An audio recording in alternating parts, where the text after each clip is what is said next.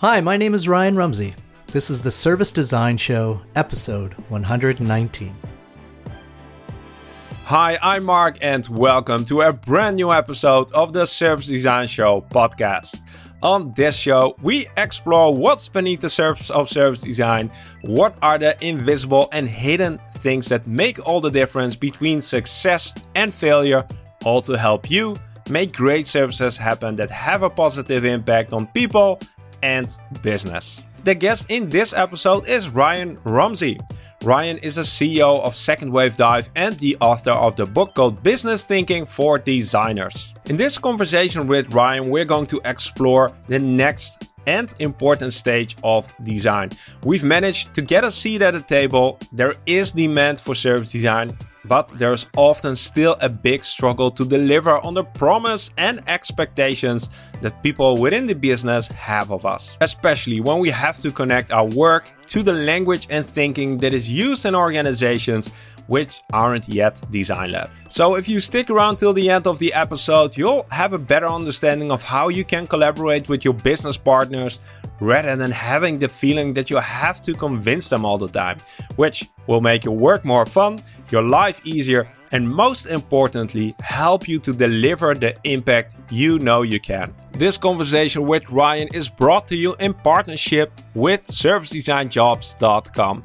ServiceDesignJobs.com is really the only place online where you'll find the latest service design positions from companies across the world. Each job listing is handpicked so you'll know you'll find true service design positions and don't have to browse all those UX roles that are actually presented as service design. If you want to submit your service design position to the job board, it's really simple. Just head over to servicedesignjobs.com slash podcast and submit your job. So that's servicedesignjobs.com slash podcast. Now it's time to sit back, relax, and enjoy the conversation with Ryan Rumsey. Let the show begin. Welcome to the show, Ryan. Hi, Mark. Pleasure to be here. Ha- happy to have you on on this uh, special day in many uh, occasions. Uh, yesterday was the inauguration. The previous episode was recorded just after the Capitol, mm. storm of the Capitol. So, uh, yeah, big moments are happening right now. Yeah, today is a, um, a much calmer day than we've had in a long time, and I'm yeah. quite relieved for it. for the people who haven't Googled your name yet, could you give a 30 second introduction and we'll dig into that later a lot more? Sure. Uh, my name is Ryan Rumsey.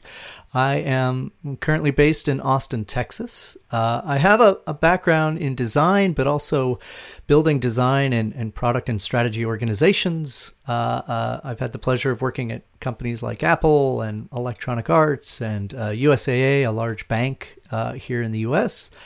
And um, I'm an author. I wrote a book last year with InVision called Business Thinking for Designers. and so yeah, yeah, that's a little the, bit about me. I can highly recommend the book. I listened and read it uh, this week actually to prepare for our chat.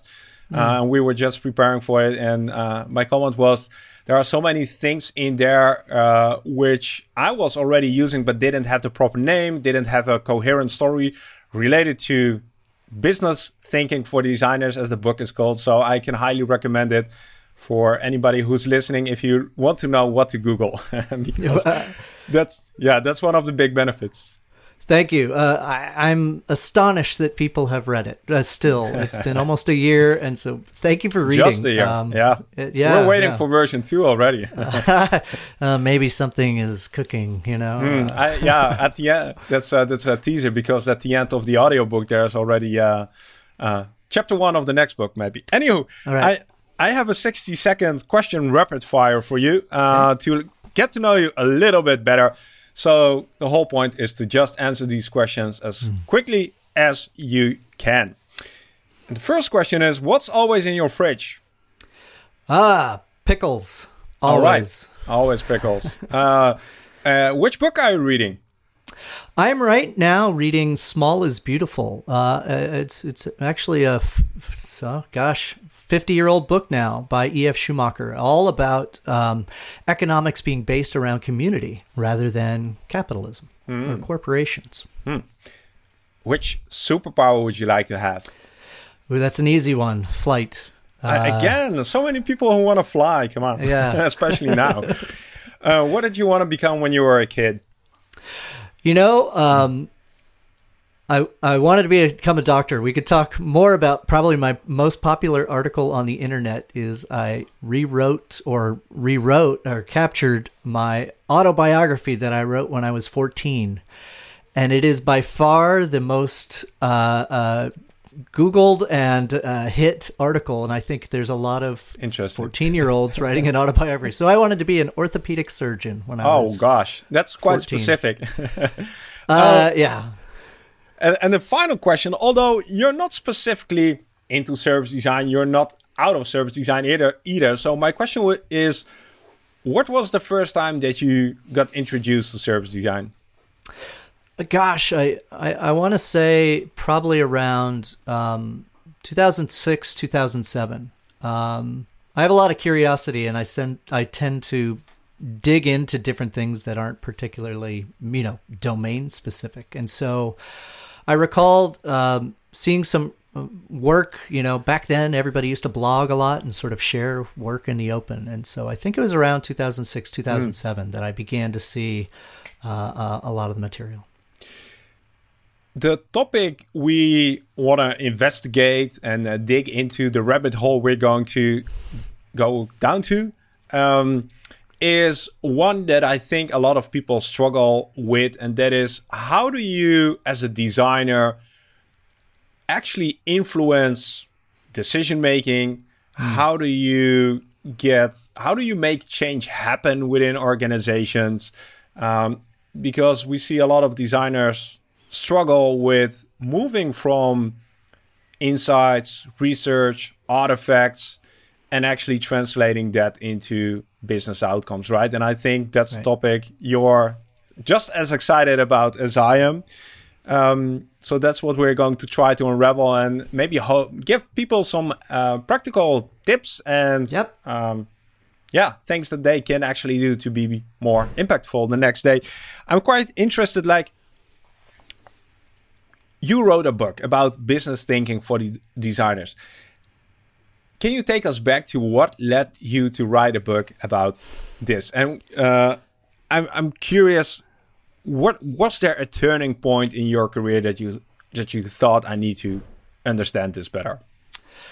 Um, well, there's a clear turning point. the turning point wasn't necessarily the same time that I, I was going thinking about a book, but um, the turning point I write about in the book, which was um, I had an opportunity in 2011, so now 10 years ago, to uh, move from Apple. I, I, had worked at Apple for about four years, um, where I, I was uh, leading design for Apple Care. So not the the glamorous side of Apple or the well-known side of Apple, but um, designing uh, essentially enterprise tools for uh, Apple Care as an organization. So when when you would call uh, or or message an Apple Care advisor, the tools that they use every day are the tools that uh, uh I, I, was working on and designing. And uh, but at Apple, um, we as designers were responsible for the product definition,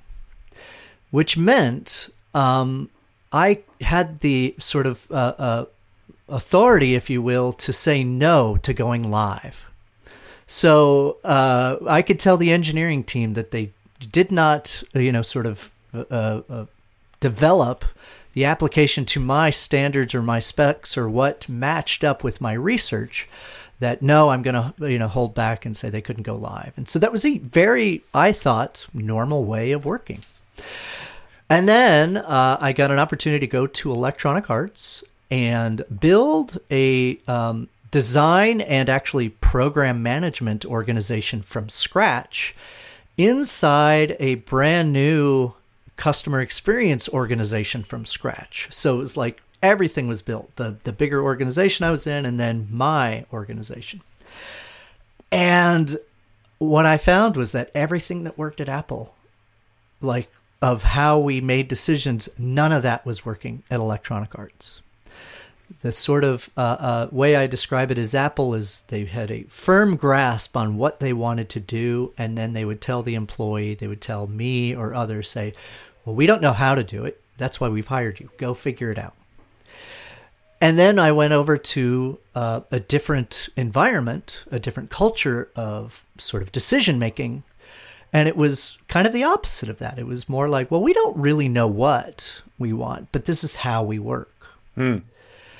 And suddenly I'm, I'm going, well, wait, that's, you know, how you work is not how we make great things and and it was just suddenly within you know a few weeks 30 days me going i'm woefully unprepared for that challenge mm. of you know trying now to convince other people that this is a proper way and and it was um really it had a, a, profound effect on me. I was really not in a well place. I was really upset you know? How could people recognize this? So you go from an organization which i would describe and a lot of people probably would describe as being design led to mm -hmm. an organization which is not design led it's probably engineering led or operations led right? Mm -hmm. and then you have certain expectations about what's needed for you as a designer to actually be able to deliver value to the organization.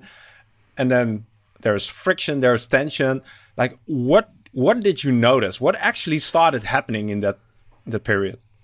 So you know it's easy to talk about these things in hindsight right? You know you can kind of reflect and build. But fundamentally at the time i thought there was something wrong with me I thought I was broken in a way, like that they, they had, I wasn't up to the job.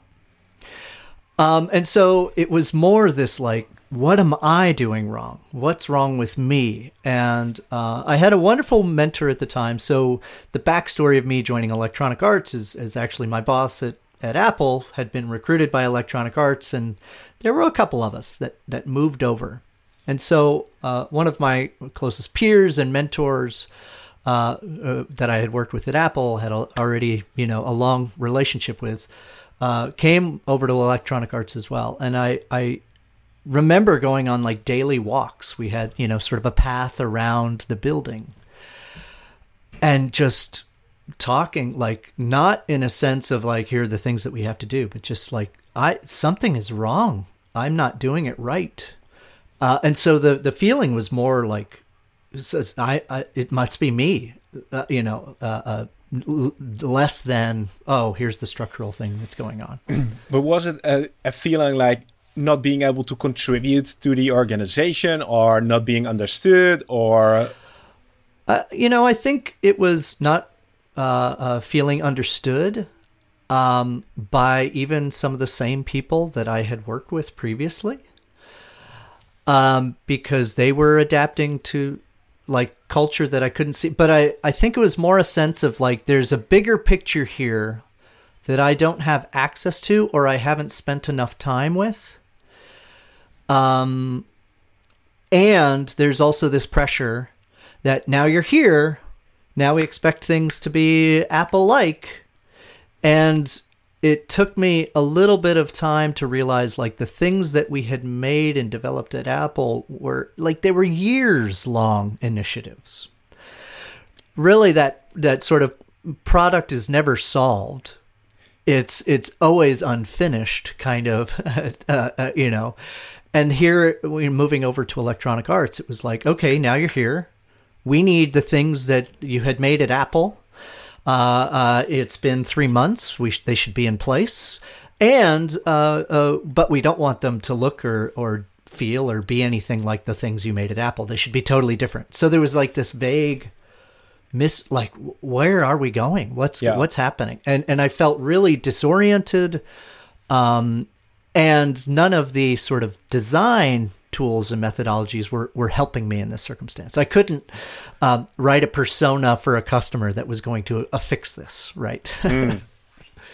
And I can imagine the, um, like you said, there were expectations about what design should be adding and how it, the, the, yeah, what you should be delivering, and you had expectations, and at some point they don't line up, and you can a, a lot of bad things can happen, right? Right, right. I think there was this you know, and and in hindsight, I, I I think, and this kind of gets into why I wrote the book is there are things I wish I knew going into it that I don't think we often talk about.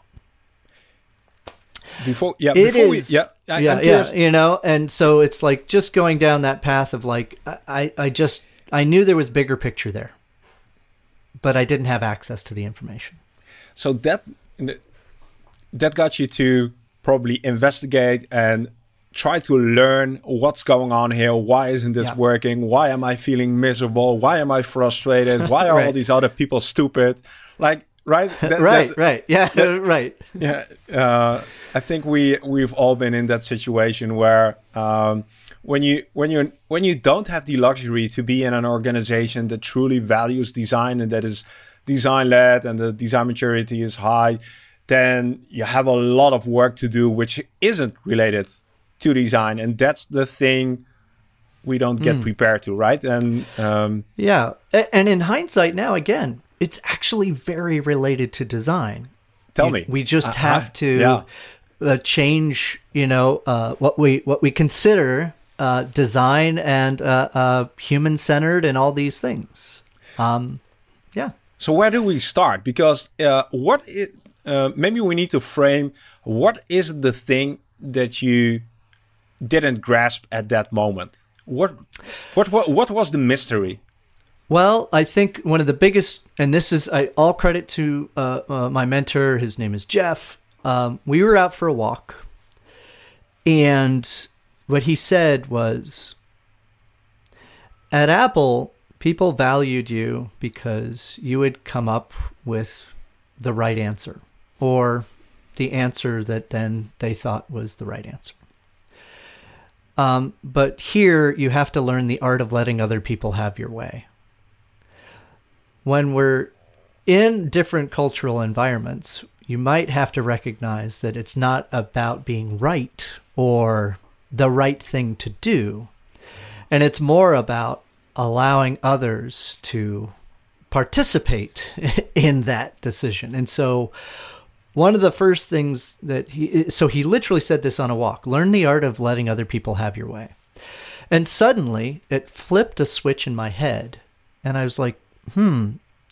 You know, when we talk about customers and users and kind of human factors and all those things, our colleagues are humans too. Right? Um, do we actually know what's keeping them up at night? And so, what one of the first things that I did was I sat in meetings and I sat in a room not as like th- maybe an active participant where I needed to say what I wanted to say, but as a researcher. Hmm, what are the dynamics happening here? When decision do decisions get made? How are they made? If we let somebody talk long enough, do they end up doing like a full circle? And so that was one of these first steps is like, okay, I'm just going to calm down. I'm not going to talk. I'm going to be an active listener and I am going to take notes by what I observe. Yeah, so you sta- you basically started to study the organization from a Yes. de- with with your design mindset, attitude, tools, skills. That's right. And what Right. did you what did you learn? Well, um, I mean, I began to learn that uh, there were types of people who felt more comfortable with making decisions, and you know, that were maybe considered more risky. Uh, there were types of people who uh, uh, were driven by some type of data informing them. Uh, uh, and then there were lots of types, you know, other types of people who were quite happy to just be told what to do. And, um, you know, we know about servant leadership, and I, I was aware of that. But there's another concept called situational leadership that is a super fascinating, fascinating structure. I, I highly recommend going looking at it. And it's basically looking at some people want to be led, but others want to be directed. Others kind of want to be told what to do. And so those are the types of things is like looking at here, I'm part of a, a leadership team and looking at my peers and saying, oh, this person, uh, they just want, they just want their boss to tell them what to do and they'll go off and do it. but this other person here, and maybe more me, wants to be part of what gets decided. And so it was interesting to just sort of start to take notes, and suddenly we we start to see some behavioral characteristics, uh, uh, some decision making characteristics. Now, if we if, we pause for a second and say, "Come on, you are hired to do your job. You are hired as a designer. People knew what they were, hopefully knew what they were getting into. Why not stick to your craft? Like, they, what? Yeah, they they didn't know. They they when we talk about people thinking or knowing, uh, I think after a couple months, it was clear what they were expecting or what the expectations they were getting were different than the expectations I thought uh, that they wanted. So, you know, when we talk about design at, at Apple, it has a very different uh, uh, perception and understanding than I think what a lot of people expect out of design. Right? Was there, yeah. Was there ever a moment that you thought um, it, they have to like they have to change? It's it's Oh, sure. I, am not going to learn. I, am not getting an MBA. I'm not learning about business. I'm a de- I'm the designer. That's why you hired me. Well, I think a lot of my initial reaction was that way. Um, and so I carried that for a while. Uh, I'll be f- clear with that. And then, um, you know, so I was there for two years. We did a lot of good work, but it was very painful. You know, I, I didn't necessarily feel good. Um, I, I uh, and so I got another opportunity to go to another organization. And very quickly, I saw the same patterns. Sort of, you've invited me here, and now you just want to kind of question. But one of the things that stuck out was hmm, interesting. I'm the only constant variable in these two situations. Uh, we're talking about right uh, electronic arts wonderful company there's so many great things about them and then i got an opportunity to go work uh, in an r&d facility working on systems biology for nestle in switzerland and they went from you know we've hired somebody who worked at apple to like a week later the same patterns of like, why are you doing this? No, no, no, that's not what we want to do. And me going like, whoa, well, hold on, okay, why why is it the same thing? Why why is there the same thing happening at a video game company that is a a company that's working on systems biology? That's strange. And wait, I'm the only no none of the same characters are here except me. Oh wait, uh, maybe maybe I need to rethink how I'm approaching this. Mm.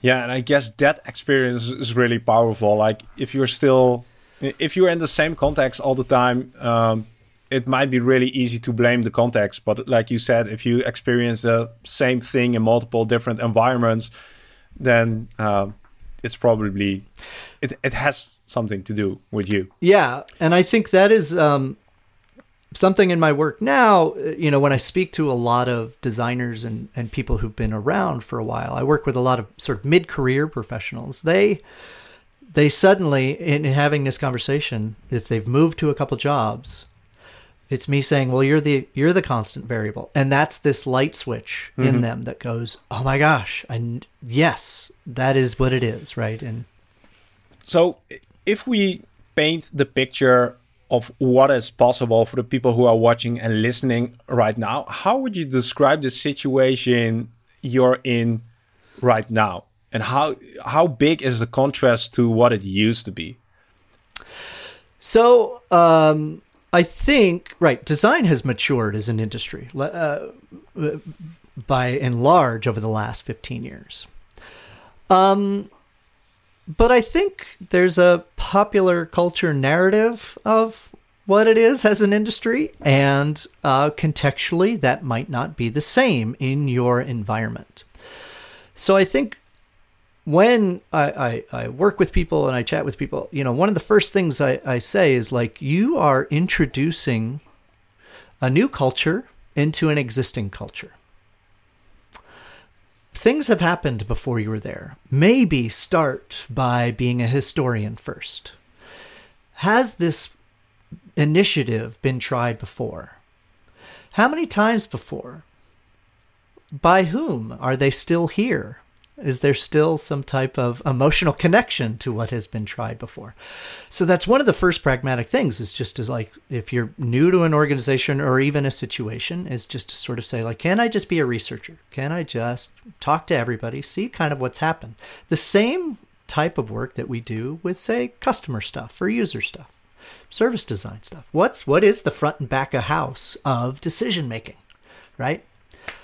Um, so that's usually where I say that's that's where we can start. And do you feel um, that the influence you have right now, like what what what is the big gain of getting good at this? Like if you oh, we, we okay. because we talked about it's like playing different games, and let's assume that you partially mastered this other game as well. What's possible? So I think fundamentally, let's start about the self. Um, what you gain is a lot more confidence in the decisions you're making. Um, even if the answer isn't what you want it to be, you still have a lot more confidence that you did a good job in presenting your rationale, presenting your argument. And then, yes, yeah, you don't. We don't win every single time. Uh, I think what you also get is trust in others, right? You you you. It's not a, um, a, a quant metric that you can gauge, but you know what are the things that you might sense and trust is, oh, uh, my colleagues tend to be asking for more research or asking me to be involved earlier in in a process. That's something new. That's that's a good feeling right? So I think a lot of the things that we tend to gain out of this are, you know, all those things that they say, like, oh, relationship skills, hard skills. But I, it still, for me, comes back to the self, like that you just can sort of sit back and know that you've done a good job, that you are worthy enough, try to remove some of that kind of imposter uh, syndrome that, that I think a lot of people suffer for as they go through career transitions right? Mm, mm. And mm, your life will be much more fun. Your work will be much more fun, less stressful, less frustration. I think um, you use the word convincing people, like getting out of that mentality that you have to convince people, seeing them as somebody you need to win over rather than them right. being partners. Like that's a completely different dynamic, and I think that's that's what what, what the future holds if you if you get this right. That's right. You know, uh, there's there's a common phrase that I hear coming up a lot, still coming up a lot with designers, but also product managers, other functions as well, which is we need buy-in. We need buy-in. We need others to buy into this, right? We need headcount, we need this. If you stand back for a second, pause, it's a very self-centered way of approaching collaboration. And so one of the things that you know uh, I, I work with people on is what are you selling and what are your colleagues buying have uh, can you be a little more intentional around that dynamic that in turn will relieve some of your anxiety that mm. in turn will relieve some of your pain if you're just a little more pragmatic and intentional about mm right? It's a different dynamic. Collaboration, teamwork is not about I need to convince them. It's it's more about maybe relieving their pain exactly. that also yeah. relieves my pain. Right? And, you know, I four years ago I created a course on selling service design with confidence, and then one of the first things I try to point out in that course is that selling is not about convincing somebody is understanding that selling is about helping somebody achieve something they already want to do. And I think right. as well, once you get in that perspective that you have something to offer and your partners in the organization have a pain, like you need to make you need to make that connection and that's up to you. Like and I think that's a skill that not a lot of designers are familiar with, interested in, don't know that they lack actually the skill to do what is it? Mark, Pa- partnership, relationship. Yeah, Yeah. yeah, So that's one of the things that I've developed over time is you know when when we talk about relation build great relationships, right? Everybody kind of knows you have to do that. But that's kind of where it ends. Like you're left to your own devices to sort of figure out what that is. Um, but I tend to get really pragmatic. Like, how can you actually practice that? And so one of the the the methods that related to a canvas or service design type of tool is a canvas I've called called the good partner map. And it's really two different frameworks that I've combined. And the first framework is, comes from uh, business models, business model uh, uh, magic triangle, which is essentially like who are you providing value to? What do you provide of value? How do you provide that value? And then why is it valuable to them? So if you think about that, design is a discipline. I'm providing value to product management. Here are the skills and capabilities I provide. How do I provide them? It's through a Slack message or through a canvas or through research. Why is that valuable to the product management team? Is a question that I don't think we ask a lot. But then the second part here, which is cr- critical, critical to change, is we're talking about behavior design. There are pragmatic ways to actually consider where you might make small changes to your approach. Can you give an example? How how how have you Are you it? familiar with uh, BJ Fogg's work? Yes, Or Atomic awesome. Habits, Yes. right? So, what I have done is looked and studied his work and turned it into a simplified two by two grid, which is essentially saying in every behavior, there are three elements. Somebody needs to be motivated, they have to have the ability to do something, and they need some type of prompt or call to action to do something. So when it comes to partnerships, what I then work with people on is like, do you know if somebody has high motivation? Do you know if they have the ability to action what you've given them? Or do you need to provide some new call to action? A very pragmatic example for service design, service blueprints, or journey maps.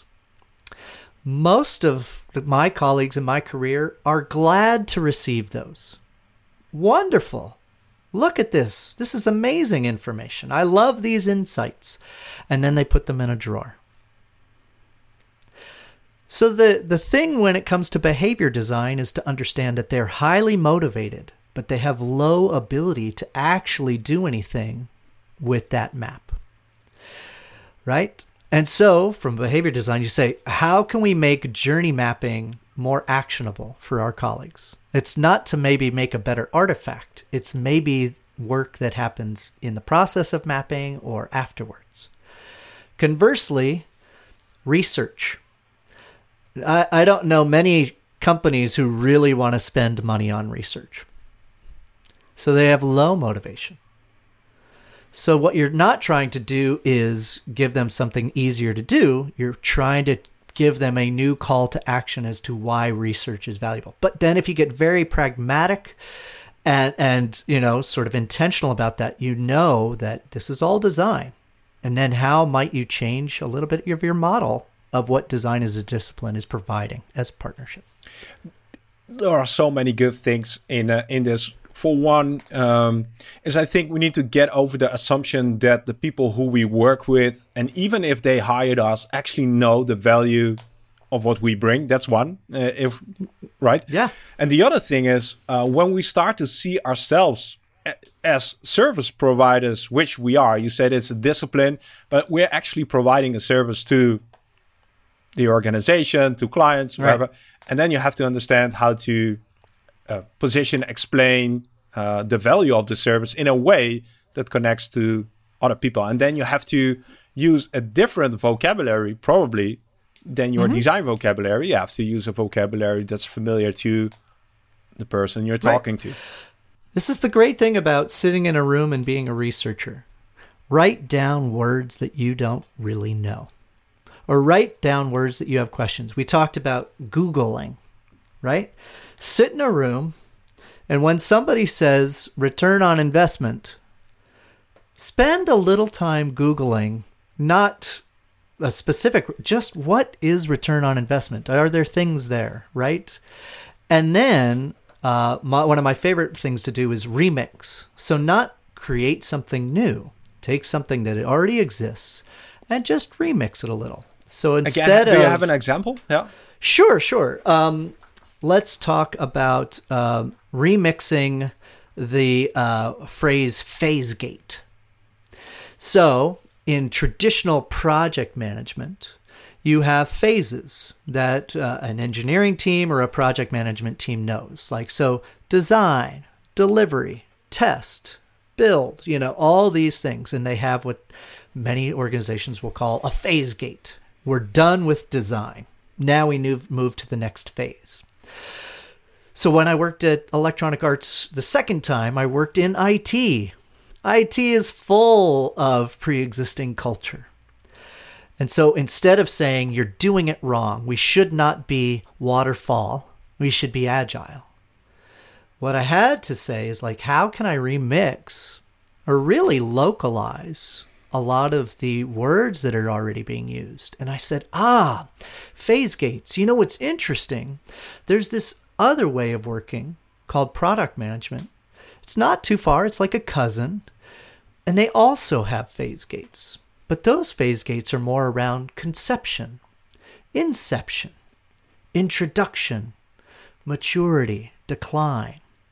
Because when we talk about the difference of making like a tangible, uh, uh, uh, hard, uh, physical item, you deliver it and you release it to the world and you never have to update it again. But when we talk about digital work, as soon as we release it to the world, we have to constantly be improving it. The work is never really done until we've determined that it's time to retire that. Hmm. And so that's a way of remixing their language and just saying, we have the same word that you use, there's just a slightly different connotation in in our approach.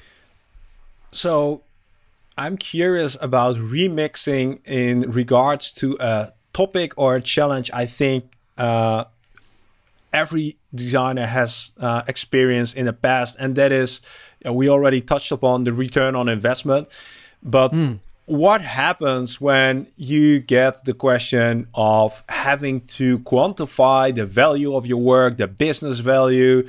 Um, sure. and, and you you know that's probably one of the most uncomfortable situations for a lot of designers because we focus on quality we don't focus on quantifying stuff what what is your experience around that is it possible right. to cross that chasm it is it is fortunately um, the my first journey into this was accidental in 2009 when i worked at apple um I was working side by side with MBAs, and my leadership uh, just threw out like a curious question.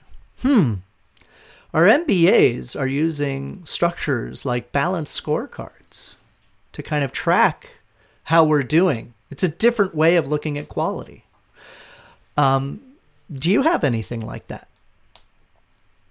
you know and I, at this point i you know started sweating going like i've never what? There's nothing like this.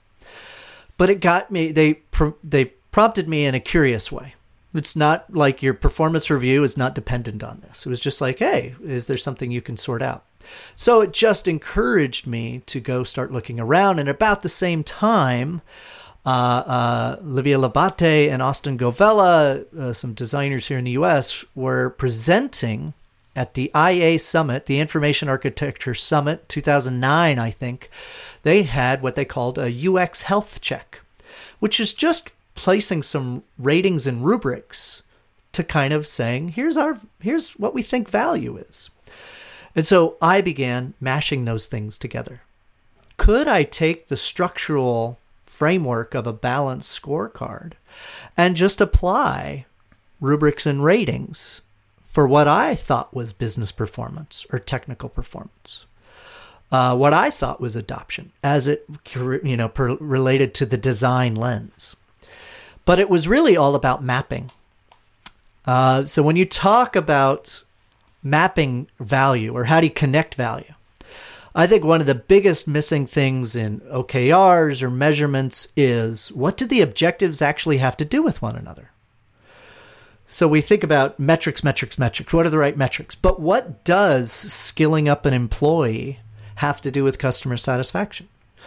What does uh, increasing the velocity have to do with sales and performance? Well, guess what? There's another framework out there. It's the balanced scorecard approach. It's a methodology, not just a report. And so there's a lovely little tool out there called Strategy Maps. So it's in the book, we talk about it, but what it is really doing is connecting cause and effect. If we do this, then we expect that. If we get that, then we expect this.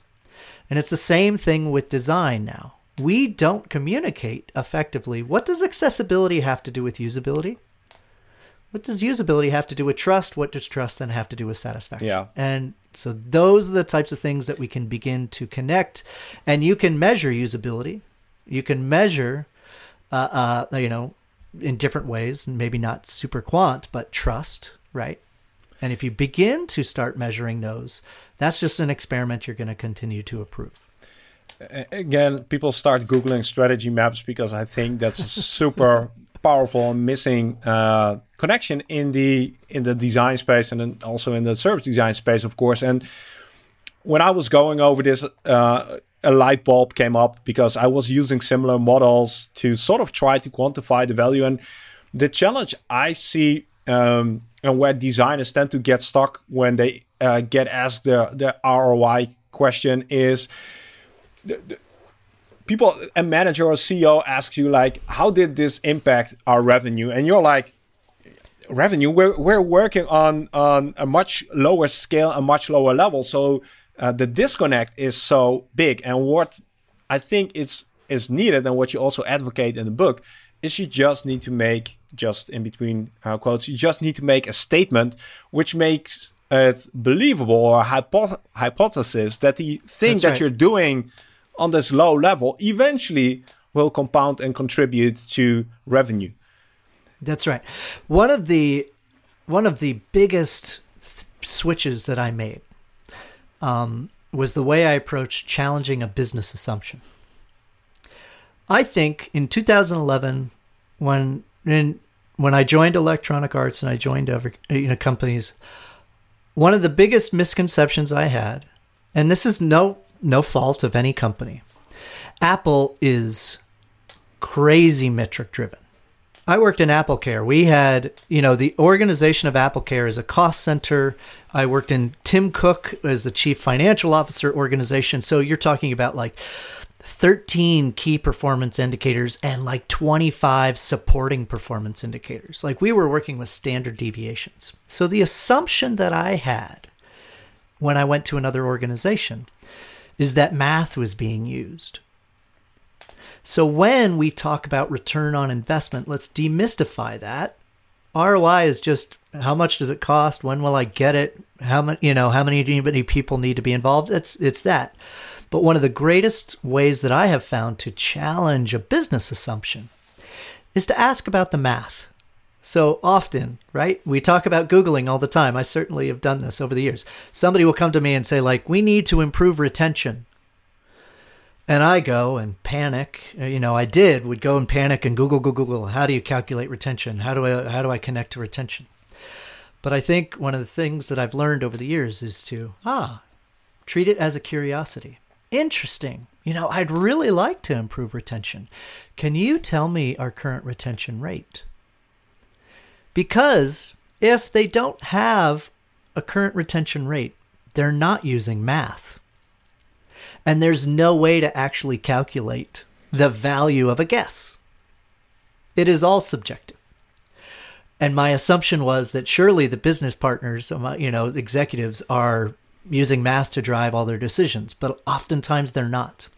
And so then, if we get really pragmatic, trying to then go and figure out the math is an interesting provocation of saying, like, how can I invite them to go experiment and start uh, uh, uh, looking at math in this way? And then knowing what we might be exposing is like years of bad decision making. yeah again, what I like here is that we. Um, I don't know if we're hiding or if we're naive or ignorant, but we're also not too much concerned about the value that we uh, provide. We uh, like if you don't make any um, assumptions or you cannot be um, uh, hold accountable for the value that you didn't deliver if there isn't a benchmark. So we often, um, I think, do it to sort of protect ourselves of not having to get into that conversation. But I think that's that is working against us. And what we should do instead is when a client starts to approach you and hasn't uh, ra- raised the conversation about value, the business value that you're contributing, it should be you who pushes mm-hmm. for that rather than saying, "Ah, oh, nice, we don't have to think about numbers and ROI." You, right. you as a designer, have to be critical and say, "I want to be contributing to something that the company actually values and that the customers value." Right, because what we we find ourselves if we're not curious and we don't ask about it, it can often be a setup six months later when whatever mm-hmm. magical number didn't change that you weren't aware about, revenue didn't change, and then suddenly they may point to you and say, "Well, you didn't fix it. I, I I'm no longer trusting you." And yeah, so yeah. by asking that up front, we can actually say like, "Okay, uh, let's talk about." Uh, uh, if math isn't present, that sounds like risky decision making. I am making you aware that this is a risk. If you want to move forward with that risk, that's okay by me. But uh, I'm going to maybe provide you some insights uh, uh, around here's what will happen in six months. We still don't know math. We still don't know if there's some type of correlation between this work and what you're trying to get out of it.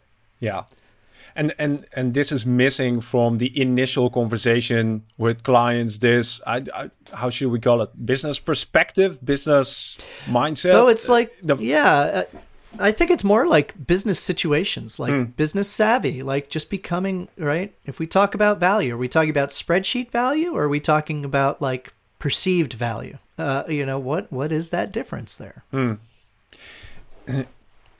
what you know, of course people can download the book but if you had to give somebody a starting point to uh, start to develop this new language become more fluent mm. d- develop this uh, vocabulary what would be some good starting points you know there's um, you know, I, I will say my book kind of is a, a gentle way to share some overview stuff. But if you are interested in the basics of strategy, how business people think about it, you can go pick up like the 10 fundamental essays of strategy that uh, Harvard Business Review has put out. That's a, a good overview look, and there may be some concepts in there, but YouTube is a wonderful place if you then read that book and you see something like Michael Porter's, you know, five forces, not every company is using that or living by that. But if you just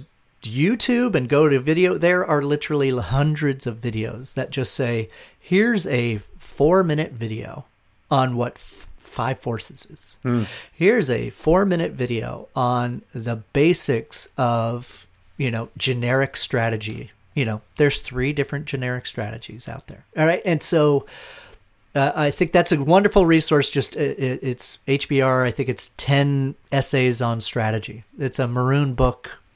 It, and it's just a general overview. And what you'll find, people like Clayton Christensen are in it. Uh, if you know Clayton Christensen, he is the sort of parent of jobs to be done uh, as a framework now, right?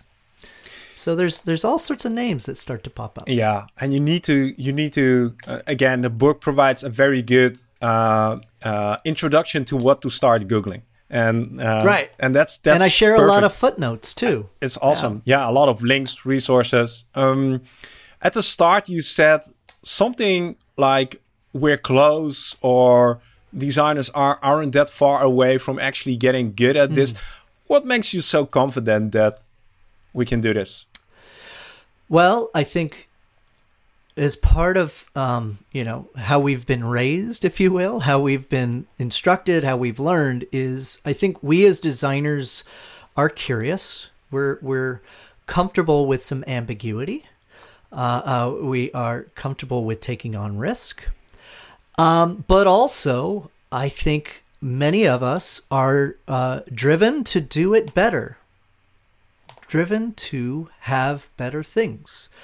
And so um, we don't, you know, the traditional, say, design loop is like understand, reflect, and build, build or make. But when it comes to learning this, I'm going to talk about remix again. Understand, reflect, and remix.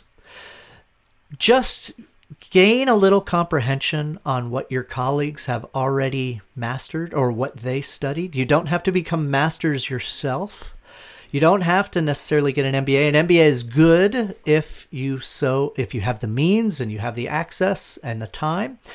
But if you just gain a little bit of comprehension on what they've learned, you're like halfway there, right? It, it, it, you're halfway there to just sort of say, ah, you, you keep using this word. I'm curious about this. This is what I understand that. Is that how you understand that? Right. And so it's just remixing what is already present. What would you now, in hindsight, uh, I think we spent uh, uh, spend a time of 10 years, 10 plus years, something like that in this story what is the thing that you wish you knew at the start? Um, we'll go back to me. I, I, I think I wish I knew that I wasn't broken.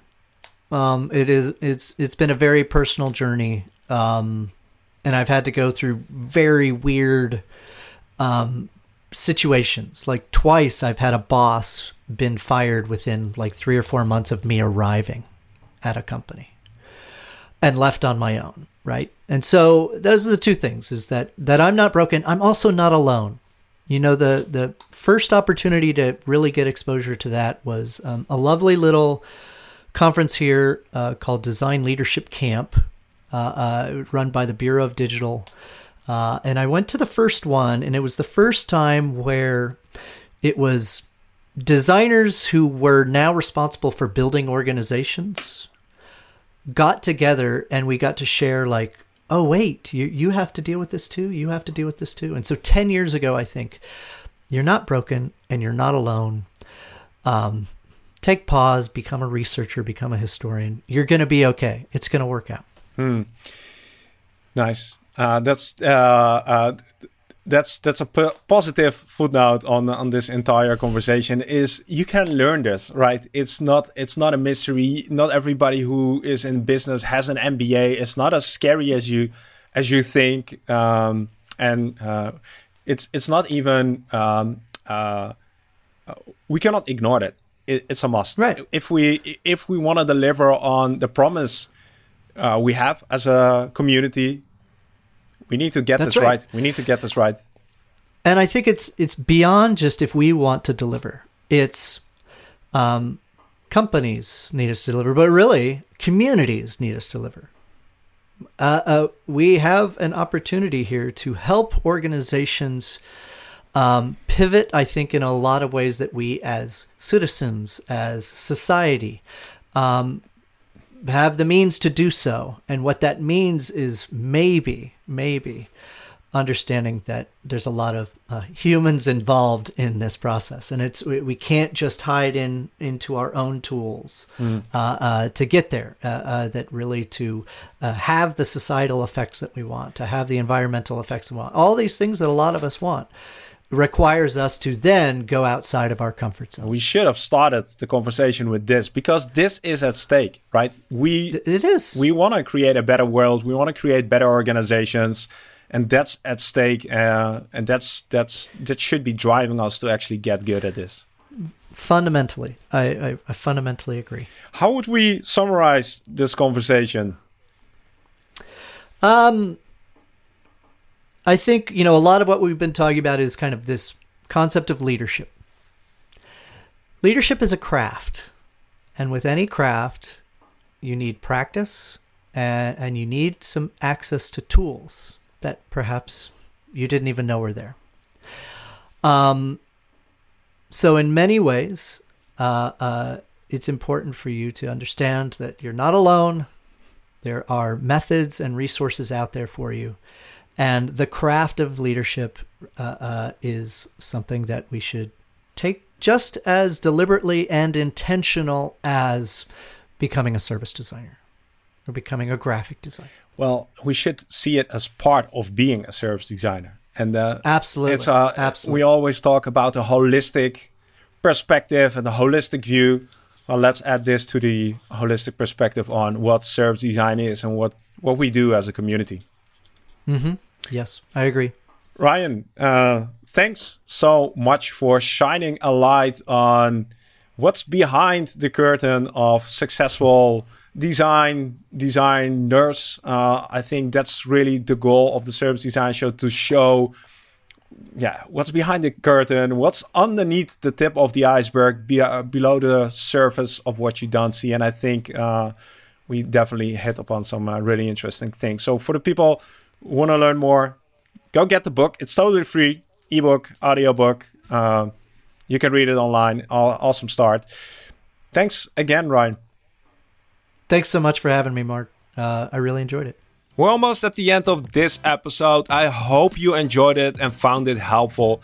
If you know somebody who needs to hear their story as well, grab the link and share that with them. That way, you'll help to grow the Service Design Show community, and that helps me to invite more inspiring guests like Ryan here on the show for you. Thanks again for listening to the show. It was an honor having you. As always, keep making a positive impact, and I'll catch you in two weeks' time with a brand new episode. See you then.